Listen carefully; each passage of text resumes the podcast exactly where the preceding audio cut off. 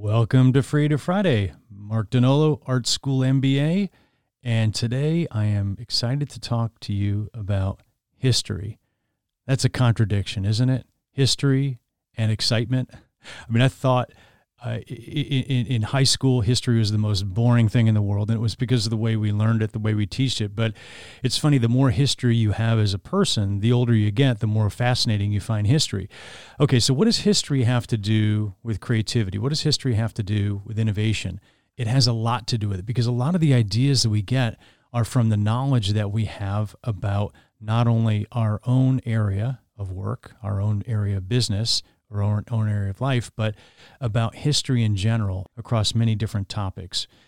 So if you think about sales as an example, think about how the role of sales has evolved over the years. I bet if you're in sales, you really haven't even thought about that. You think about what you do. You know, maybe you uh, work in the field, or you're a sales leader, or maybe you work in an inside sales organization, or maybe you work as, as a web-based person, or we've got a lot of different hybrid roles now, and we have a lot of different virtual roles now. Well, where did those come from? Well, we started out many years ago in sales in very simple models where we had face-to-face sales, and it was very local.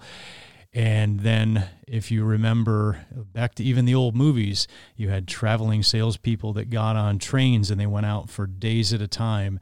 And then the advent of air travel, right? That changed sales completely. And it changed how we structured things like territories. We got into account segmentation. We had better information about accounts. We could focus on certain segments rather than certain geographies because we had more, more mobility. And then we had phone that came along. Then we had internet that came along. We had a thing called teleweb, so we can combine phone and internet. And now we have hybrid roles. So the point I'm making is within your particular industry, become a student of history about how your industry came to be the way it is. Okay. So that's point number one. Point number two is history repeats itself. If there's one thing I remember about history class in high school is history repeats itself, and it is so true. And so the problem is if you don't know history, you won't see the patterns and you won't see what is going to be repeated or what could be repeated. So here's an example in business. If you think about what has happened in industries like Uh, technology, think about personal computers and the evolution of personal computers.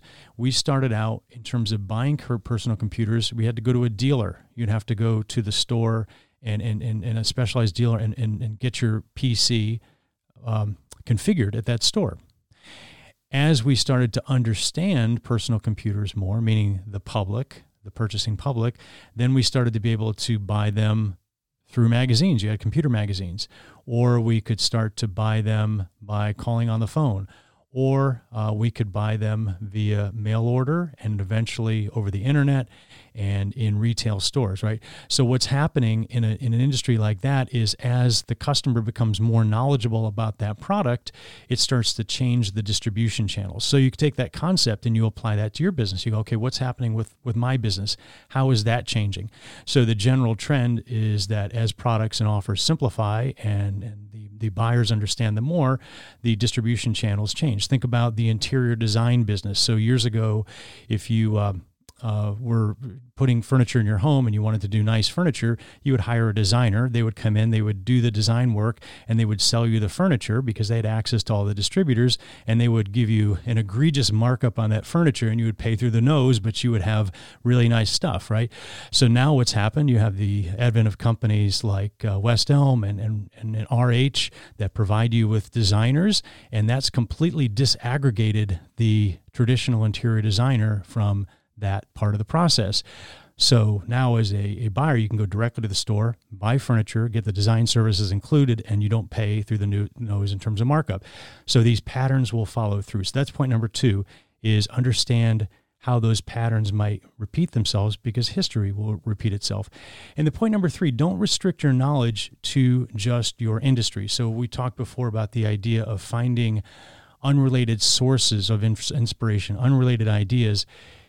If you study history more broadly, and, and I love to read books about uh, the American Revolution and European history and, uh, and Greek and Roman history, and, and it's like, well, why is that?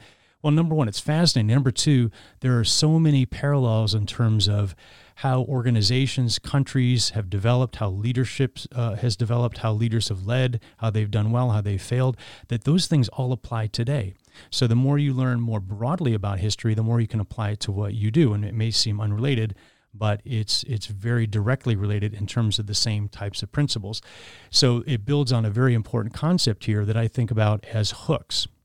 So the more I know about history, the more hooks I build of knowledge in my brain. And the more hooks I build, the more hooks I have to hang new knowledge on. And what that means is if I hear something in a conversation or I hear something that I'm, I'm working on in business and I go, oh, that sounds like this, and I hang it on that hook or I connect it to a hook that I already have. The more hooks you have, the more quickly your knowledge expands and the more creative you become because you have more reference points. So go ahead and take that principle of becoming a student of history, get a good book, start to find your favorite part of history and learn the history of what you do and apply that principle to the work that you do and to your Creative Friday.